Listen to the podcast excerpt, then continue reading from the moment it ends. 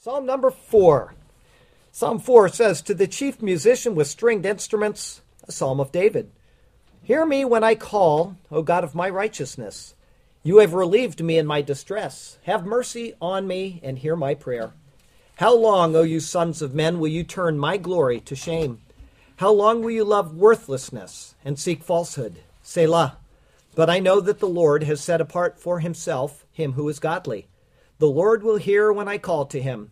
Be angry and do not sin. Meditate within your heart on your bed and be still. Selah. Offer the sacrifices of righteousness and put your trust in the Lord. There are many who say, Who will show us any good? Lord, lift up the light of your countenance upon us. You have put gladness in my heart, more than in the season that their grain and wine increased. I will both lie down in peace and sleep for you alone, O Lord, made me dwell in safety. All right, our sermon today is uh, Exodus 4. It's verses 18 through 23. Israel's my son, my firstborn. And uh, it's the 1st of February. I don't know if everybody's clued into that, but a new month is here.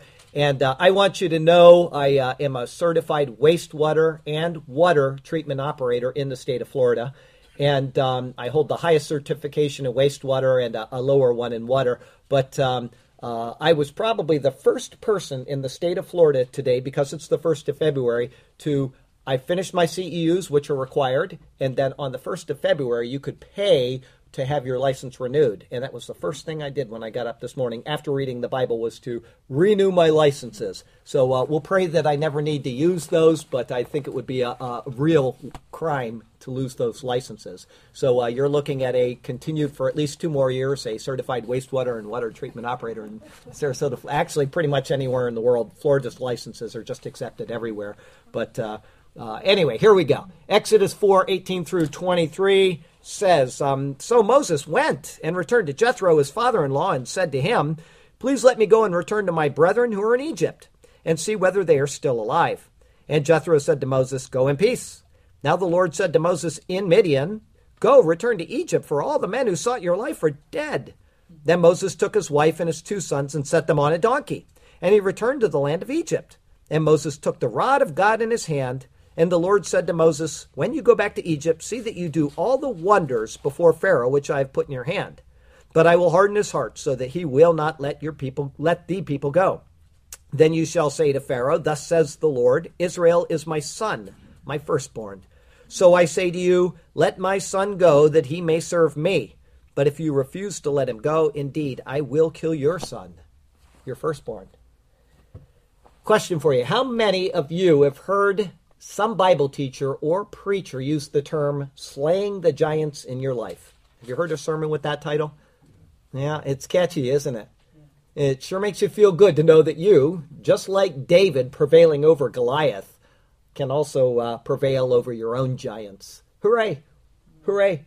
Type that into YouTube. I did. And you're going to find a list of sermons with that sermon title, Slaying the Giants in Your Life. It's used as a motivational tool to tell you that you too can defeat any obstacle in your life, no matter how big, just like David did. But there is a problem with that kind of thinking, and there's a problem with looking at the Bible in that way. This same young boy who defeated Goliath spent much of his life running away from other, less formidable foes. He ran from Saul, he ran from his own son Absalom, and he even ran from God's word and into the arm of another man's wife. Elijah, the great prophet of Israel, defeated 400 prophets of Baal, and guess what? He then ran from a woman named Jezebel. Okay? The secret to strength isn't found in catchy phrases or cliches that people throw out in church on Sunday morning. The secret to strength, which will defeat any foe, is in trusting the Lord. And th- in this trust, when you put it in the Lord, it doesn't mean that your business is going to be a success. That's not what it means. It doesn't mean that your home will not be foreclosed on, nor does it mean that the cancer which affects your body has no right to be there. That's a very crummy way of trying to interpret the Lord's presence in our lives. What it means is that no matter what does happen, the promises of the Lord are greater than the afflictions that we face. Our text verse today comes from Psalm 118. It's verses 6 through 8. The Lord is on my side. I will not fear. What can man do to me? The Lord is for me among those who help me. Therefore, I shall see my desire on those who hate me. It is better to trust in the Lord than to put confidence in man. Moses was weak concerning confidence in himself. But eventually, the Lord got him straightened out, and he is now ready to depart from Midian and head back to Egypt. He knows that the Lord is on his side and that he will be with him through whatever they face. He also knows that as a token to him, he has the promise that he will return to the mountain of God with the people that are delivered from Egypt. In this, he can place his confidence, and the same is true with each of us. Slaying the giants is not about homes, it's not about finances, it's not about sicknesses or bad marriages. Slaying the giants is a transcendent thought that says, no matter what I do, God's word says that I am secure in him despite those things. Jesus assured us in this life that we would have trouble, didn't he? I mean, that was a promise from him. You're going to have trouble, but he also promises to deliver us to deliver us from this life to a new and a better one someday. It is the word which tells us these things, and it is the word in which we can place our trust. Moses had trust in the word of the Lord, and he, he is now heading out. And we should have our trust in the word of the Lord as well. It was spoken by the Lord. And so it really is the Lord that we are trusting when we trust the Word. So let's turn to that precious Word once again, and may God speak to us through His Word today, and may His glorious name ever be praised. Our first thought today is permission to leave, which is verse 18. Verse 18 begins with these words So Moses went and returned to Jethro, his father in law. Moses took the flock to the west of Horeb. If you were here for that sermon, you know it. And that's where he saw the burning bush and he had his encounter there with the Lord God. In verse 3 1, the flock was mentioned twice, and yet it has not been mentioned again since then, nor will it be mentioned again. The focus went quickly from them to Israel and Moses' task of freeing them from the bondage of Egypt. After the lengthy discussion with the Lord who spoke from the bush, the narrative abruptly ends and we take on a new direction. There was no recorded ending to the conversation, as so often happens in the Bible. For example, when God departed from Abraham after their conversation in Genesis chapter 17, here's what it said. It said, Then he, the Lord, then he finished talking with him, and God went up from Abraham. Nothing like that is recorded here. Rather, we begin these verses with the need to insert our own thoughts about what may or may not have happened. Did the bush just stop burning? Did the Lord excuse Moses and tell him everything would be okay? All we can do is speculate because all it says is so Moses went and returned to Jethro, his father in law. But there is more than just a return here. The name Jethro is not spelled the same as it was in Exodus 3, verse 1, or even as it will be spelled later in this same verse. Rather, instead of Yitro, it says Yeter. The name Yeter is spelled just the same as the word which means rest or remnant, as well as the word meaning more or better. As we saw in Exodus 3 1 through 6, the rapture of the church was perfectly pictured. The rapture implies then that the church is gone and that anyone left will be on only one of two sides.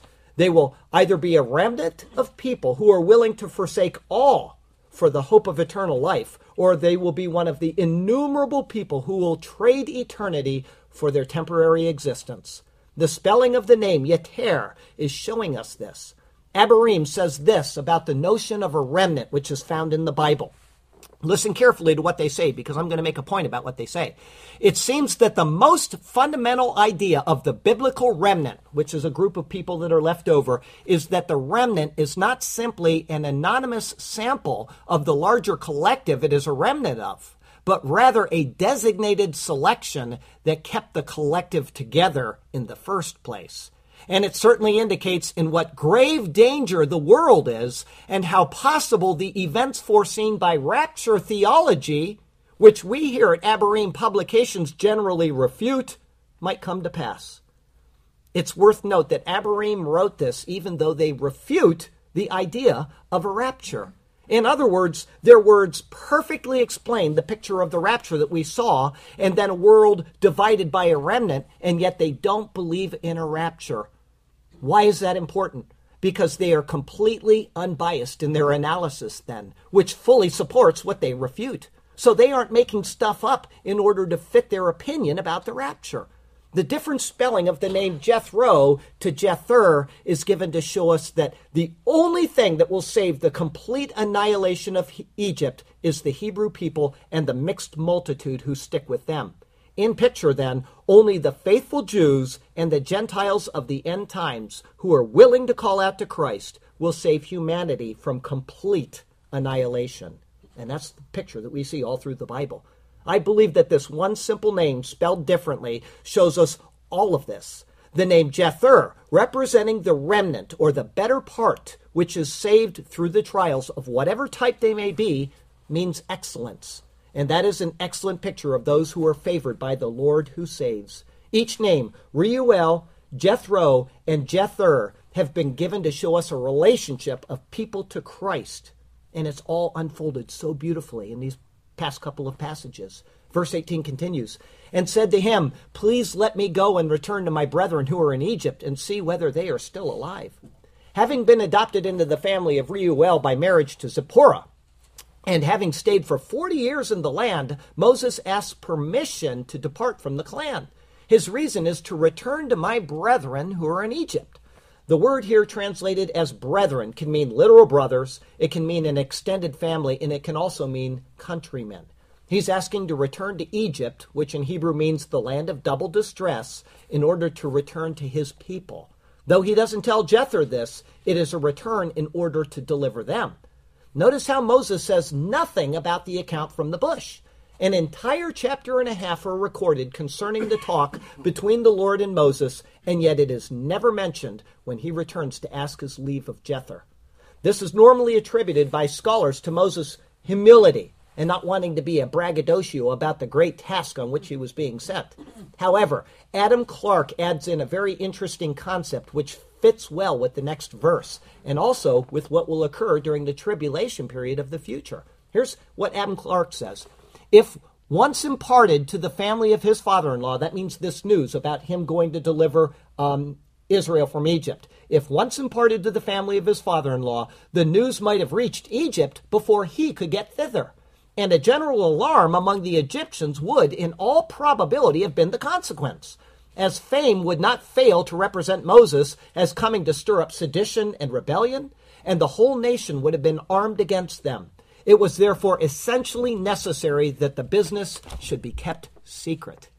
Clarke's thinking is mostly correct. The plagues that are coming upon Egypt will come upon an unsuspecting nation. And the plagues that are coming upon the world during the tribulation period will come upon an unsuspecting world. Now, one must wonder how this could be possible when the Bible is written and it tells exactly what's coming. How is that possible? But the Bible also tells us this in 2 Thessalonians chapter 2.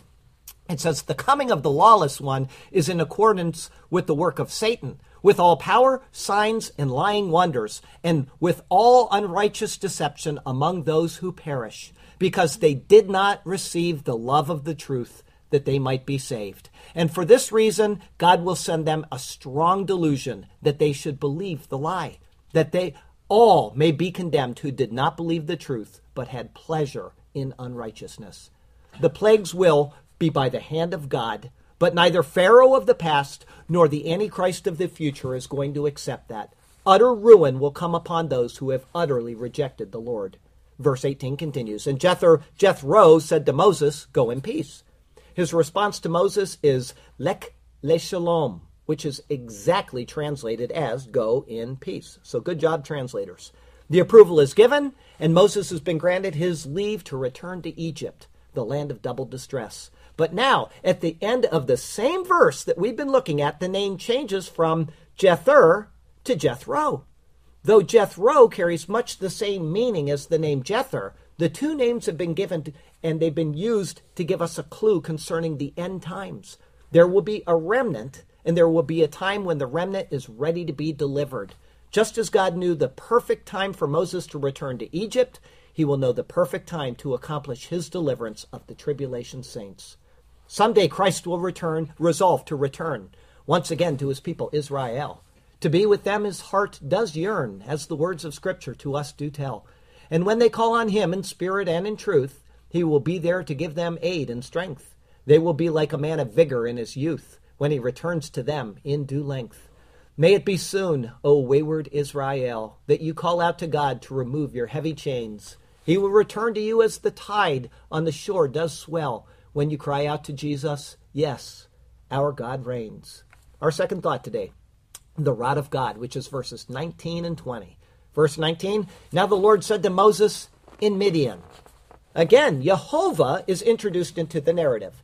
He spoke to Moses at Horeb and gave him directions concerning the duties which lay ahead of him. But now he speaks once again to Moses in Midian, the place of judgment. Each word is given to show us pictures of Christ. If it weren't so, it would have said in the previous verse that Moses returned to Jethro, his father in law, in Midian. But it waited until now to mention Midian. The order of the introduction of the names and places is perfect, perfectly selected to show an intricate series of steps is being followed. There is the church age, which happened after Israel rejected Christ. We saw that. Then the people of Israel cry out to the God, and he in turn remembers his covenant with them. We saw that. After that, there's the rapture of the church. We saw that. Then God purposes to deliver his people, which we saw, and after that, he sends forth the directive to deliver them. Step by step, the order of the account of the past is given to show the order of what will come about again in the future. Verse 19 continues Go, return to Egypt, for all the men who sought your life are dead. Now, these words take us right back to Exodus 2, verse 23, which said, Now it happened in the process of time that the king of Egypt died. Then the children of Israel groaned because of the bondage, and they cried out, and their cry came up to God because of the bondage. The narrative of the burning bush followed immediately after those words, but it doesn't necessarily follow that the actual account of the bush followed after the words of Exodus 2:23. They could have happened before, they could have happened simultaneously with, or they could have happened afterwards. So when the king of Egypt died in chapter 2, it may be what the Lord is referring to here in chapter 4. From this verse, it appears that the king of Egypt died after the account of the bush. But the order is given in Scripture to show a logical sequence of events which will come about in the greater picture of redemptive history, not necessarily a chronological account. And that's why it's important to look for phrases like after that time or on the next day. When you see those in the Bible, they tell us that things are chronological. If they're missing, then it's possible and more than probable that they're not chronological. In the New Testament, especially in the Gospels, this is important so that we can see what Jesus did and when he did it. Because if not, then we can get all of our ideas mixed up about Jesus. But if you follow when it says on the next day or the next morning or something, you'll be able to more properly fit in what's going on. And that's important because Matthew says one thing, Mark says another, Luke says another, and sometimes they don't seem to be cohesive. They're telling the story of Christ in a different perspective and for different reasons. And so that when somebody says on the next day, we can take that from Matthew and we can put it with Luke and know when it happened. And then we get a harmony of the Gospels. God is looking for people to research His Word. In return, He gives us all of the assurance that we need to feel that everything is under control. When people email you or they call you with a question concerning a verse, it's because they have a need. Sometimes it's a need to be reassured about God's goodness. Sometimes people want to know if what they heard from the pastor on Sunday morning is right or wrong. And sometimes a person might need to be reassured that what they're reading is not a contradiction of something else in the Bible. And I'll tell you, that's very important because if someone thinks there is a, a error or a contradiction, then the Bible no longer has the same value in their eyes that it once did. To know the details is to be sound in one's faith. All of the squishy words in a sermon about how much God loves you really means nothing at all if the Bible has errors. If there are errors in the Bible, then how do we know that the one of those errors isn't the verse about God's love for us? People say God loves me. Well, how do you know that? There's errors in the Bible. That verse is wrong. Verse 20. Then Moses took his wife and his sons and set them on a donkey, and he returned to the land of Egypt. In contrast to the horse and the mule in the Bible, which are associated with kingly rule and periods of war, the donkey is associated with what? Humility and peace. Here, Moses is returning to deliver the people of Israel from the hand of Pharaoh, and yet he's coming to them after having placed his wife and sons on a donkey. The contrast couldn't be more striking. He has abided by the words of Jethro to go in peace. Also, in the Hebrew, it says the donkey rather than a donkey. It is probable that it's worded this way to show that this is his personal donkey upon which he sets them. While they ride, he will walk along leading them on foot. Notice here, too, that it mentions both his wife and his sons in the plural. But so far, only one, Gershom, has been mentioned. It won't be for another 14 chapters of the Bible that the name of the next son, Eliezer, is given. The name Eliezer, which means God of help, is explained by Moses in chapter 18 when he says this The God of my father was my help and delivered me from the sword of Pharaoh. Unlike Gershom, despite him being alive, there's no record of his birth or his name to this point. It is things like this that show us that when a name is given, it is given for a reason and it's given for a picture of something else. There was no reason to mention either the birth or the naming of Eliezer, and so the Bible doesn't bother with it. Every word is selected to show us Christ or his plan of redemption. If something would interfere with that, it simply is not mentioned. This is why Jesus could say in John chapter 5 to the leaders of Israel that the words of Scripture testify to him because they do, every word has been selected more carefully than the finest implements of the most precise watch or the most complex computer. The Bible is the most marvelous and precious treasure that we could ever possess. And yet we find more pleasure in watching football on Sunday than we do reading the Bible. Get up and read your Bible, go to bed and read your Bible, and think on it throughout the day. Verse 20 continues And Moses took the rod of God in his hand the phrasing in this verse is precise. It says in the Hebrew that he took the rod of the God in his hand. The Bible is specifically pointing this out for emphasis. It is a set of words that would otherwise be completely unnecessary unless it is showing us something specific. When he gets to Egypt and does all of the miracles, he's going to do it with this rod. Therefore, it would be obvious that he brought the rod along. Saying this here is actually no different than saying he put on his sandals and took them with him to Egypt, unless it is asking us to focus on the significance of the rod. The rod of the God is a picture of the power of the Lord. It will be the implement by which the wondrous works of God will be wrought.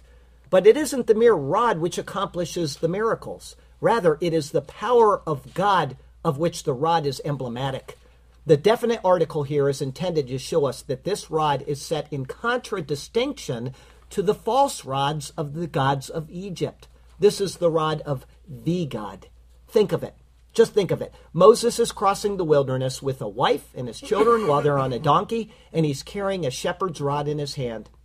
And yet, in this unlikely appearance is found the one person who will issue forth all of the great miracles of God which have been discussed and which have been analyzed for 3,500 years. And in this seemingly humble rod is found all of the power and all of the authority to effect those great miracles. It is truly astonishing. As the great Bible scholar Keil says, Poor as his outward appearance is, yet he has in his hand the staff before which Pharaoh's pride and all of his power must bow. The rod of God filled with power and might. Imagine the terrors in each awesome sight. The power of God is like a double edged sword. It cuts to destroy in some, while others it does save. Great and terrible is the display of the Lord, and the judgment is rendered on how we behave. For those who are the redeemed, the wonders are great indeed, to see God's hand in such an awesome display of power. But for those who reject him, he will finally proceed to come after them with terrors in the final judgment hour. Our third thought today is I will harden his heart. Verses 21 through 23. Verse 21. And the Lord said to Moses, When you go back to Egypt, see that you do all those wonders before Pharaoh, which I have put in your hand. In chapter 3, Moses was given three signs to do for the elders of Israel. Those signs are not what the Lord is telling Moses about here. They were given for the purpose of validating his call before Israel, not to convince Pharaoh of anything. The wonders he speaks of here were mentioned later in chapter 3 in verse 20, where it says this So I will stretch out my hand and strike Egypt with all of my wonders, which I will do in its midst. After that, he will let you go. The word for miracles comes from the Hebrew word mofet, which speaks of something out of the ordinary course of nature. This corresponds with the Greek word, which is terata, which means a portent. These portents would be unusual phenomena, either natural or supernatural, which cry out for an explanation. It is these which have been granted to Moses to accomplish. But the Lord says that they are wonders which he has put in your hand. The hand holds the rod, and the rod is emblematic of the power of God. Therefore, it is the granting of authority symbolized by the rod in his hand. Verse 21 continues But I will harden his heart. I will harden. What does that mean? It is one of the most controversial subjects found among scholars, and its meaning will actually affect one's overall theology concerning the work of Christ in a person's life. Does God choose people for salvation apart from their free will, or is free will a consideration in one's salvation? The I here in Hebrew is emphatic. I will harden his heart. But even that has to be taken and considered against the effect of the wonders which are wrought. The hardening of Pharaoh's heart is described in a variety of ways during the next six chapters. Sometimes it says, the Lord hardened Pharaoh's heart. At other times, it's ascribed to Pharaoh directly. Pharaoh hardened his heart. And at other times, it is ascribed to the action of the heart of Pharaoh itself. In this, the hardening of Pharaoh's heart is ascribed to Pharaoh himself ten times, and it is ascribed to the work of God ten times. Therefore, this is telling us something about human nature in relation to the work of God. They're synonymous in the sense that they are one and the same operation, which is being viewed from a different perspective. And to understand this, we can think of the effects of heat on two different substances. So we're going to pick wax and clay. When heat is applied to wax, what happens? It softens, it melts. When it is applied to clay, what happens? It hardens. That's correct. The source of the heat might be, we'll say, the sun. That would be a metaphor for God. The heat itself would be a metaphor for the miracles that are performed. And the wax in the clay would be metaphors for either a receptive heart or a non receptive one. Okay? As will be seen in the coming account of the plagues, it is Pharaoh's self determined will which has the priority throughout the wonders, and therefore the Lord's hardening influence presupposes the non receptive, self willed state of Pharaoh. This is no different than a person who is in a union. If you've ever worked with anybody that's in a union, you'll know exactly what I'm talking about. He refuses to take out the garbage at work because it's not in his job description, right?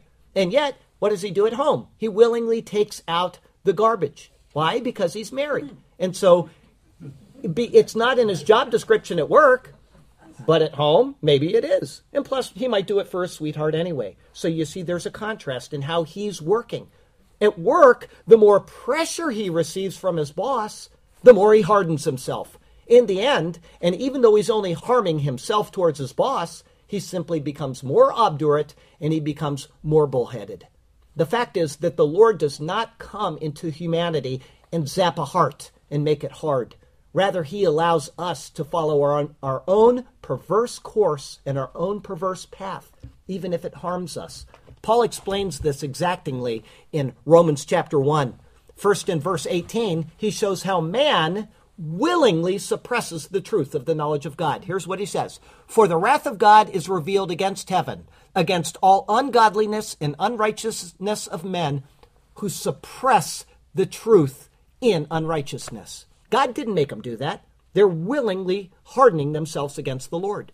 Eventually, as a result of that, God gives them over fully, as Paul notes in verse 28 of Romans 1. It says, And even as they did not like to retain God in their knowledge, God gave them over to a debased mind to do those things which are not fitting as man sins, God withdraws the light of revelation from the mind because this is how we have been constructed.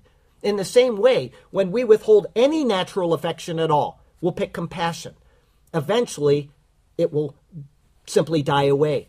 If we have compassion on little puppies, and then one day we say, I've just got too many puppies, I can't have compassion on puppies anymore, you start to harden towards having compassion on puppies. And finally, it just fades away from you and you no longer have that compassion. This is the way that we're con- constructed. If it doesn't soften the heart, it will by default harden the heart. And this is exactly what we see in Pharaoh. The first miracles are all lesser miracles, even things that Pharaoh's magicians can do. By the time the greater miracles come, Pharaoh is so willingly hardened against the Lord that it is said that the Lord hardens him. The reason is because the Lord continues to throw more at him in his already self hardened state. The same word in Hebrew, which is chazak, which is translated as harden here, is used in a positive way many times in the Old Testament. A memorable one comes from Joshua chapter 10. Here's what it says Then Joshua said to them, Do not be afraid, nor be dismayed. Be strong. That's the word right there. Be strong and of good courage, for thus the Lord will do to all your enemies among whom you fight. Nobody in their right mind would even think that Joshua is telling the people to be hardened or that the Lord is purposely hardening them. Instead, he is saying, Be hardy. And he's telling them that as an encouragement, not as an act of action. The Lord is not making them hardy. Rather, the Lord's words through Joshua are encouraging them to be hardy. The hardening of Pharaoh's heart is a self inflicted wound which was known it would happen before it happened. As Clarke says on this, God gave him up to judicial blindness so that he rushed on stubbornly to his own destruction. And there's a reason why God would choose to allow this. Verse 21 continues, so that he will not let the people go. The hardening of Pharaoh's heart had a purpose, and that purpose was so that Pharaoh would not let the people go. And by not letting the people go, there would be more glory revealed. And in that revelation, there would be yet more hardening, which would bring about a more glorious action. This is stated explicitly in Exodus chapter 7. The third verse says this And I will harden Pharaoh's heart and multiply my signs and my wonders in the land of Egypt. All, as all of this pictures judgment on an unrepentant world and the false gods in the end times, all we need to do is think of the world around us right now and see how deserved it is. The world is a cesspool of enmity towards Christ and towards the love of God which is found in Christ. It is ripe for judgment, and as judgment comes, the world will see his marvels displayed, but they won't repent. For each rejection, he will be seen all the more righteous in their final judgment and condemnation. And this is exactingly said in Revelation chapter 16, the ninth verse and men who were scorched with great heat, think of the plagues, and they blasphemed the name of God who had power over these plagues, and they did not repent and give him glory.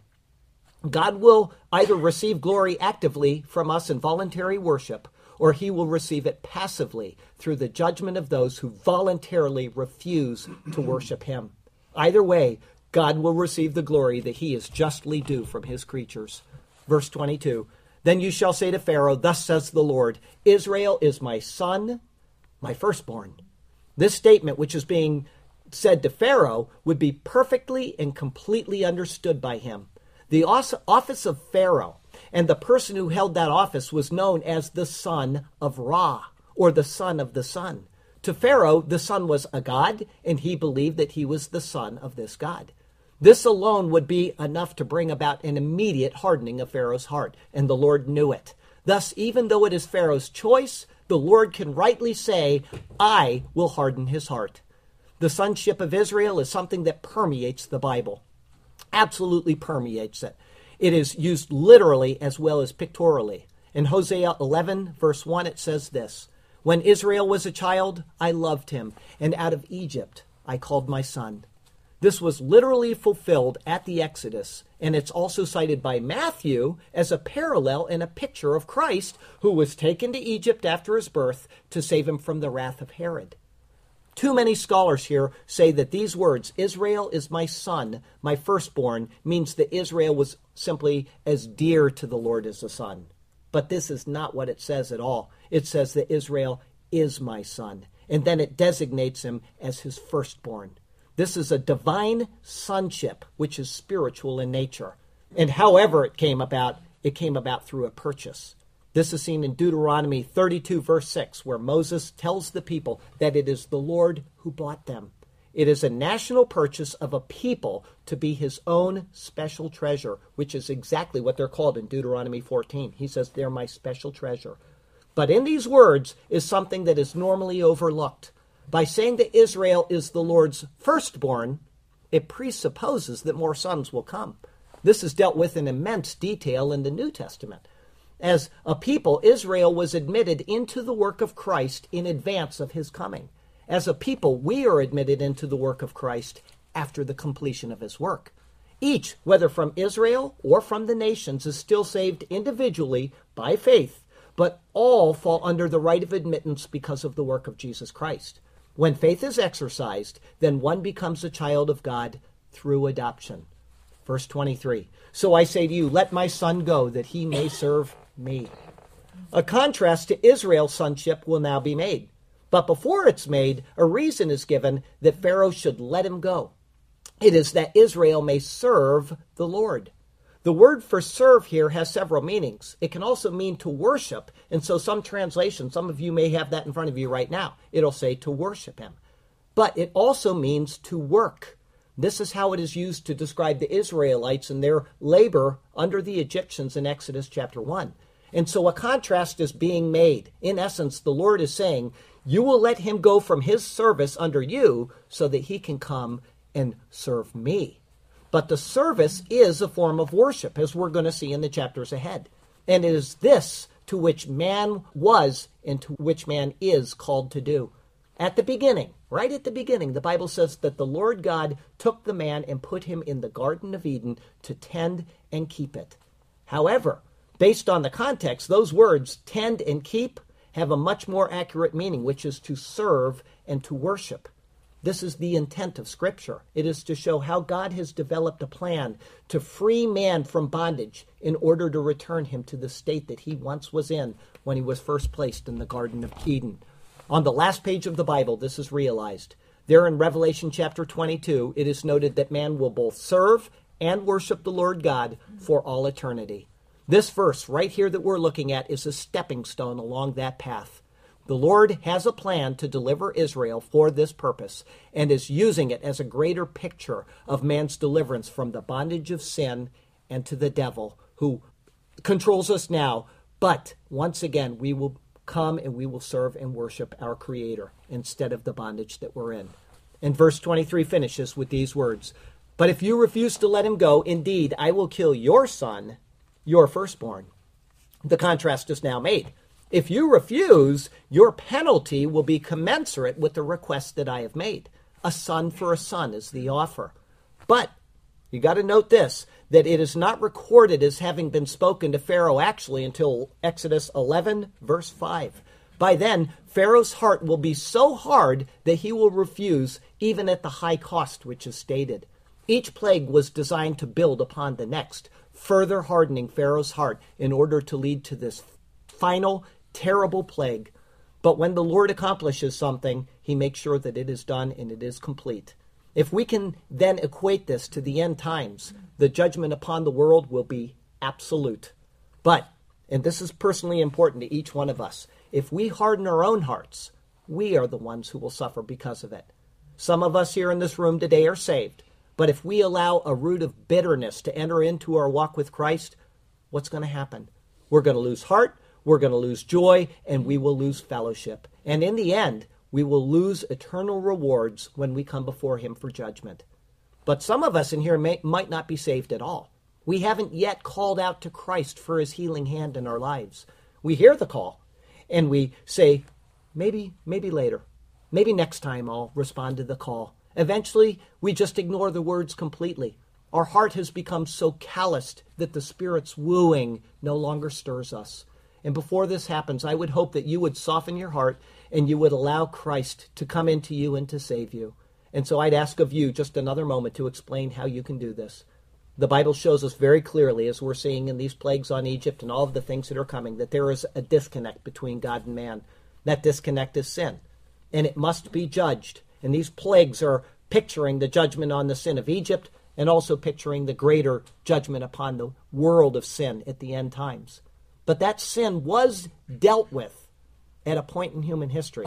When Jesus Christ was in the Garden of Eden, he said, Father, take this cup from me, but not your will, but not my will, but your will be done. And what did he do? He said, I will drink this cup if you want me to. And he did. He drank it down all of the sin of the world is potentially placed on Jesus Christ. It is all on him. He took God's wrath in our place. And he went to the grave because of it. He died in his physical body. But death could not hold him because he was without his own sin. And so a transfer is made, which is just astonishing if you think of it. He came out of the grave because he had no sin. And sin is the wages of sin is death. But our sin went to the cross on him. And so our sin is gone in the grave with him. It is completely washed away because of the work of Jesus Christ. And all we need to do is ask him for it. Lord, I can't save myself. I have sin in my life and I need you to take it away.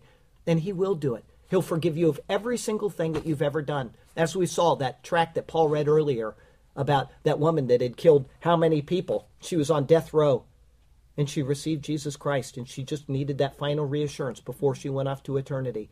Even murder, somebody that's killed people, can be forgiven because of the work of Christ. All sin, all sin in human history is potentially put on Christ, but it's not actually put on him. If you don't accept his forgiveness, your sin remains, and you will die in your sins, and you will be eternally separated from God the Father. That is what the Bible teaches. So today, now is the time of God's favor. Today is the day of salvation. Ask Christ to forgive you. He will forgive you, and He will give you that eternal life that can never be taken away again. The sin is gone. Our closing verse today is Proverbs 28. It's the 14th verse. Happy is the man who is always reverent, but he who hardens his heart will fall into calamity. There you go. Pharaoh's going to find that out in the next few chapters. Next week is Exodus 4. It's verses 24 through 31. Interesting set of verses. I've called it, it's actually two little paragraphs. The first one is a husband of blood, the second one is a divine visitation. Then I've got to tell you what, people are always asking me about what is the meaning behind the first couple verses, a husband of blood. If you know that those verses, if you don't, it's like 24 through 26 maybe, something like that. Read them. See if you can figure out what is being said there. And I got to tell you what, you read a hundred different scholars, they all have a hundred different answers on it. It is a very complicated set of verses. Why did God include that in there? And I'm going to tell you next week, and I assure you that it's correct. I'm supposed to smile about that because I'm disagreeing with a hundred other scholars. But anyway, I, I am certain that we have the right answer to this. I am certain of it. And when you hear it, Go read all of the scholars you can this week. Read up on those verses. And when you hear it next week, I think you're going to see why it's in there. But it has to be taken in context with the dispensational model, which nobody ever does.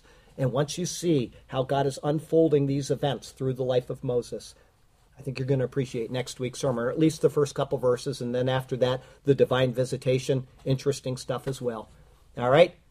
I want to tell you this that at the end of David's life, he faced a terrible trial.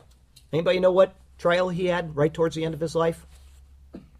The Bible tells us that when he was covered, even when he was covered, he could never get warm. He couldn't do it. He was cold all the time.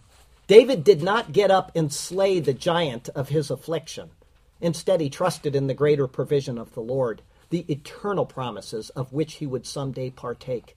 So let's be sure to follow the examples of great men like Abraham, like Moses, and David, who kept their hearts soft and trusted the word of the Lord through affliction, through great difficulties, all of these things which presented themselves before them. And you can do it as well. Keep your heart soft to the things of the Lord. And I'll tell you that the Lord has you exactly where He wants you. He has a good plan and a purpose for you. And even if a deep ocean lies ahead of you, He can part those waters and He can lead you through it on dry ground. So follow Him and trust Him, and He will do marvelous things for you and through you. Okay? I have a poem to, today for you called Israel is My Son, My Firstborn. So Moses went and returned to Jethro, his father in law, and to him said, Please let me return, let me go to my brethren who are in Egypt, among whom I was bred, and see whether they are alive still. And Jethro said to Moses, Go in peace, as you will. Now the Lord to Moses and Midian said, Go, return to Egypt, for all the men who sought your life are dead. Then Moses took his wife and his sons and set them on a donkey, as we understand, and he returned to Egypt the land, and Moses took the rod of God in his hand. Then the Lord said to Moses, When you go back to Egypt the land, see that you do all these wonders before Pharaoh, which I have put in your hand. But I will harden his heart, as you know, so that he will not let the people go. Then you shall say to Pharaoh, Thus says the Lord, Israel is my son, my firstborn. This is my spoken word. So I say to you, let my son go, that he may serve me. I do warn. But if you refuse to let him go, even so, indeed, I will kill your son, your firstborn. The Lord hardened Pharaoh's heart, it is true, but it was done by him in a passive way. When Pharaoh refused the Lord's word to do, his heart grew hard and harder each day. Such is how sin affects our lives. It ruins the person that we should be. It affects our family, our children, our wives, and it also affects each of us personally. And so don't let your heart grow hard towards the Lord, but rather draw near to him, and he will draw near to you. Walk closely with him and keep in his word. This is the thing that he wills for us to do. Such is the nature of our gracious God that he will run to us when sin we do eschew, and we will be content and joyful on the road we trod, because he is ever faithful and true. Hallelujah and amen.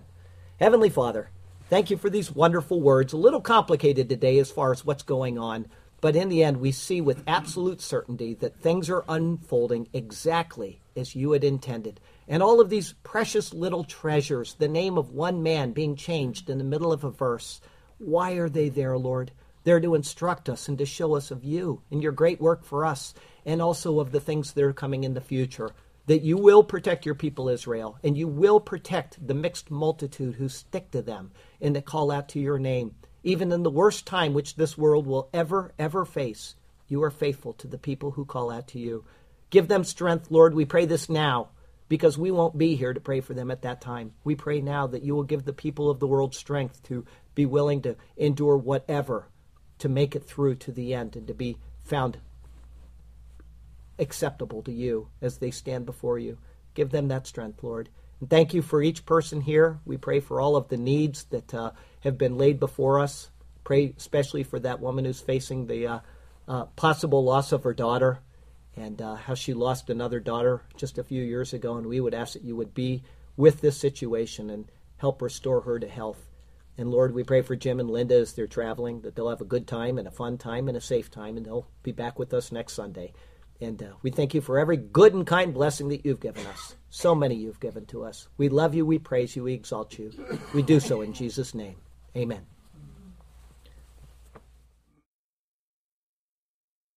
Paul writes these words from the book of 1 Corinthians for uh, concerning the Lord's Supper. For I received from the Lord that which I also delivered to you, that on the same night in which he was betrayed, he took bread. And he would have given thanks over it by saying, Baruch atah Adonai Eloheinu melech haolam hamotzi lechem min haaretz. Blessed art thou, O Lord our God, King of the universe, who brings forth bread from the earth. And when he had given thanks, he broke it. And he said, Take and eat. This is my body, which is broken for you. Do this in remembrance of me.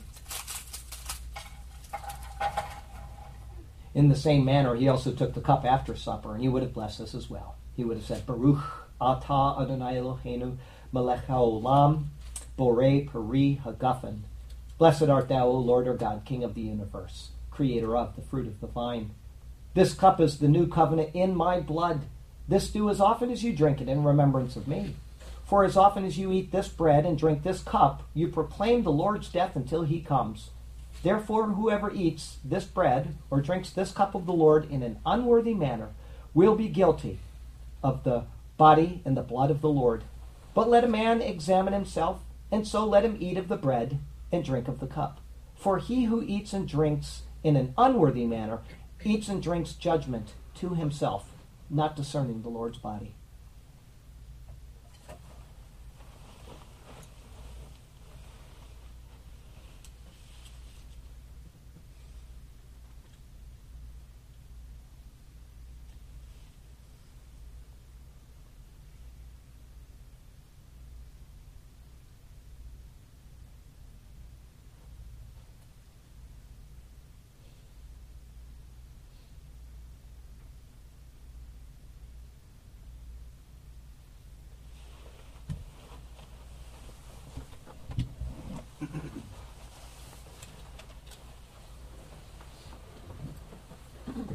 blood of the Lord Jesus Christ.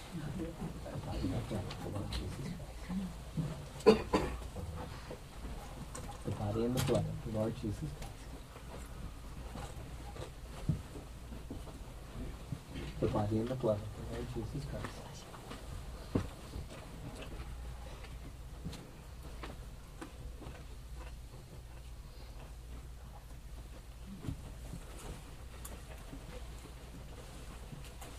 The body and the blood of the Lord Jesus Christ.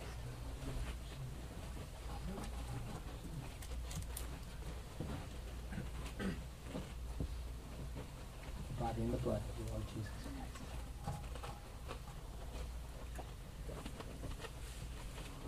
The body and the blood of the Lord Jesus Christ. The body and the blood of the Lord Jesus Christ. The body and the blood of the Lord Jesus Christ. The body and the blood of the Lord Jesus Christ. The body and the blood of the Lord Jesus Christ.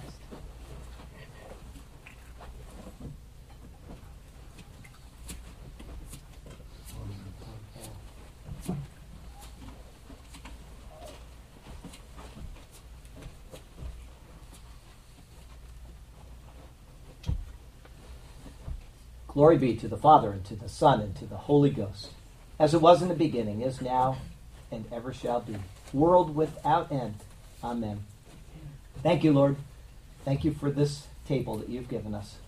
Thank you for the promise of your return. Thank you so much. We love you, we praise you, we exalt you. In Jesus' name, amen.